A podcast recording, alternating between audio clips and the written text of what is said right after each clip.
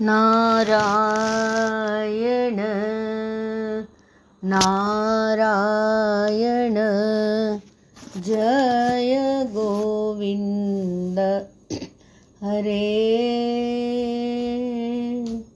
नारायण नारायण जय गोपाल हरे। कपिल भगवान के अवतार की कथा में कदम ऋषि और देवहूति को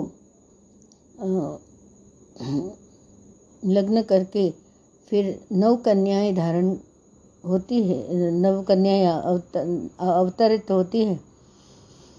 तब करदम ऋषि विचार करते हैं कि मुझे भगवान ने तो कहा था कि तेरे घर में मैं पुत्र रूप में अवतार धारण करूँगा, फिर भी अभी भगवान क्यों नहीं आए? खरदम ऋषि को समझ में आ गया कि मैंने तपश्चर्या छोड़ दी, मैं अति विलासी हो गया नव नव कन्या हो गई, सौ वर्ष तक विहार किया। अति विलासी लोगों ने तो भगवान भी दूर हो जाते हैं। अति विलासी लोगों का संग मन को बिगाड़ देता है। तो विलासी लोगों के संग में मन को पवित्र रखना बहुत कठिन होता है। विलासी लोगों का संग वासना को बढ़ाता है। मेरा यह विलासी जीवन अब भगवान को अच्छा नहीं लगता है। ये जीवन अच्छा नहीं है कदम ऋषि ने देवहूति को कहा, है, मुझे विलासी जीवन से तो अभी घृणा हो गई है। देवहूति ने कहा, आपको जिससे घृणा है, उससे मुझे भी घृणा है। ये विलासी जीवन अच्छा ही नहीं है, सादा जीवन अच्छा है। विलासी जीवन की समाप्ति हो गई, पवित्र जीवन का आरंभ हो गया। दोनों पति पत्नी दिन भर ध्यान करते हैं। जब करते हैं, अतिशय भूख लगती है तो पति पत्नी एक बार फल खा लेते हैं। अनेक वर्षों तक तपश्चर्या की है। देवहूति के पेट में गर्भ रहा है। देवहूति के मुख पर तेज दिखता है। नौ मास परिपूर्ण हुए हैं। आज संतों को आनंद हुआ है। अभी ये जो संतों एकत्र होते ना कुंभ मेले में, प्रयागराज में तो हरिद्वार में कुंभ मेला होता है। कितने सारे लाखों करोड़ों साधु संत आते हैं। नागा संताते निरंजनी अखाड़ा, निर्वाणी अखाड़ा। एक एक अखाड़े में हज़ार हज़ार साधु होते हैं। संतों के अखाड़े में कपिल महामुनि की पूजा होती है। ये सभी विरक्त साधु, सभी सन्यासी महात्मा कपिल मुनि को गुरुदेव मानते हैं। हमारे गुरुदेव आने वाले हैं। आज संतों को अतिशय आनंद हुआ है। संतों के यहाँ उत्सव मन रहा है। कि कपिल मुनि आने वाले हैं अभी। परम पवित्र कार्तिक मास कृष्ण पक्ष पंचमी तिथि और बुधवार को मध्यान्ह काल में कपिल नारायण का प्राकट्य हुआ। बोलो कपिल, भगवान की जय। कपिल मुनि का अवतार हुआ है। माता देवहूति है, पिता करदम ऋषि है, दादा मनु महाराज है, दादी शत्रुपा महारानी है और वो प्रकट तो ब्रह्मा जी से हुए तो वो परम दादा और फिर और परम दादा नारायण, उसके दादा, पर दादा, पर पर दादा नारायण। तो नारायण का ही अवतार होता है। तो कभी कार्तिक मास में कृष्ण पक्ष कृष्ण पक्ष माने पूर्णिमा के बाद की पंचमी तिथि। और बुधवार को मध्यान्ह काल में कपिल नारायण प्रकट हुए। कपिल महामुनि का दर्शन करने के लिए ब्रह्मादिक देव आए हैं। कपिल महामुनि के चरणों में कमल का चिन्ह दिखता है। अवतार के पद कमल में कमल का चिन्ह होता है। तो नारायण का अवतार हुआ है। तेरा गृहस्थ आश्रम सफल हुआ। भगवान तेरे यहाँ पुत्र रूप में आए। तू आज परमात्मा का भी पिता हुआ है। ये बालक माँ का उद्धार करेगा। अब तुम्हें संन्यास लेने की इच्छा हो तो संन्यास ले सकते हैं। करदम ऋषि ने कहा, संन्यास लेने की इच्छा तो है, किंतु इन नौ कन्याओं का लग्न करने की चिंता बहुत है। अरे, तेरे घर में भगवान आए, तेरी सभी चिंता भगवान को है। आप जिस देव की प्रेम से पूजा करते हो, जिस देव के नाम का जप करते हो, उस देव को आपकी सभी चीज़, सभी, आप सभी बाबत में चिंता रहते हैं। और वो उसका इलाज करते हैं। ब्रह्मा जी जब आए हैं, तब ब्रह्मा जी के साथ में नौ ऋषि ऋषि भी आए थे। ब्रह्मा जी ने पूछा, तेरे घर में कन्याएँ कितनी है? महाराज, मेरे घर में नौ कन्या है। ये नौ दामाद तेरे घर में बिना निमंत्रण दिए आए हैं। एक एक को एक इन कन्याओं को दान करो और दूध भात की पंगत होने दो। फिर लग्न करो। लग्न में सात्विकता होनी चाहिए ताकि वर कन्या को अच्छे संस्कार मिले। लग्न में धर्म मुख्य है, काम गौण है। बहुत से लोगों का पैसा लग्न में बहुत जाता है, बहुत से लोगों का पैसा पत्थर में बहुत जाता है। ऐसे बिल्डिंग बनाते हैं। बहुत से लोगों का पैसा खाने में बहुत जाता है।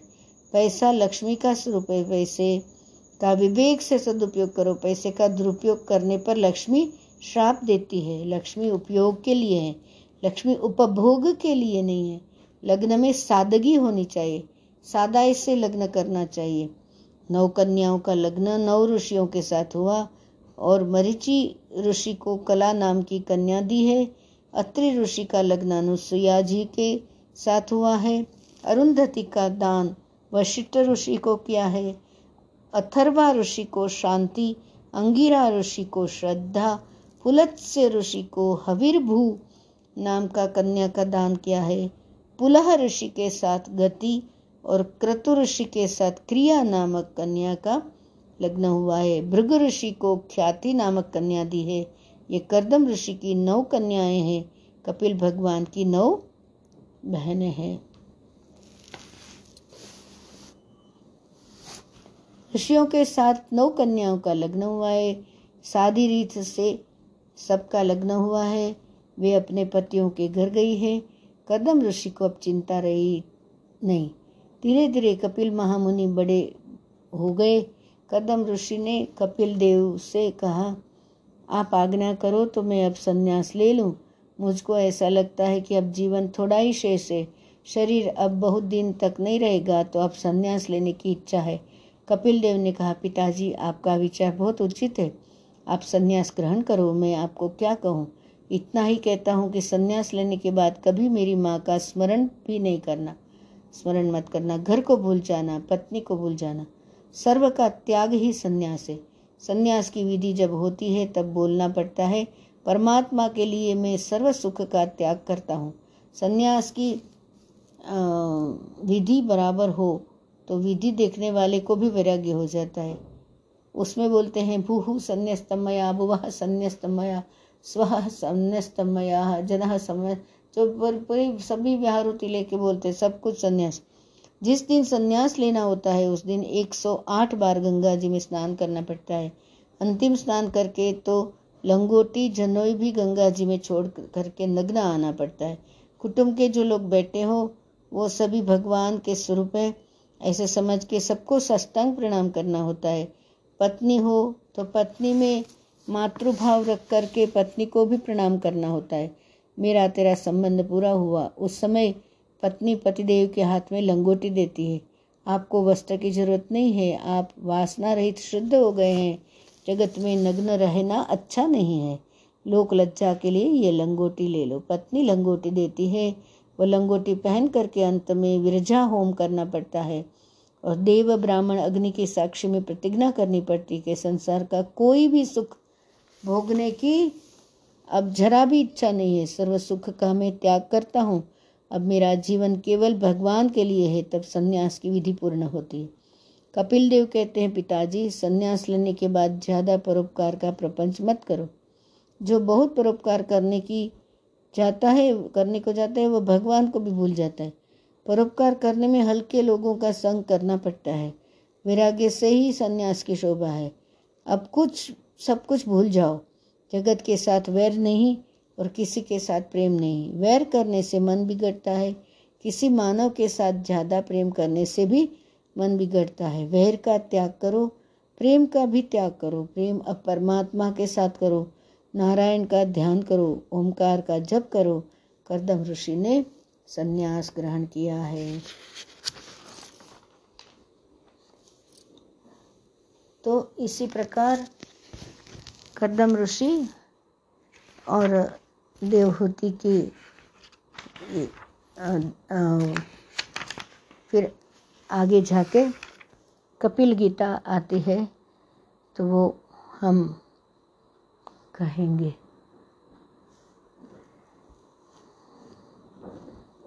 कृष्ण कन्हैया लाल की जय कपिल भगवान की जय। सदगुरु भगवान की जय। ओम नमः। पार्वती पतये हर हर महादेव हर। हरये नमः हरये नमः हरये नमः।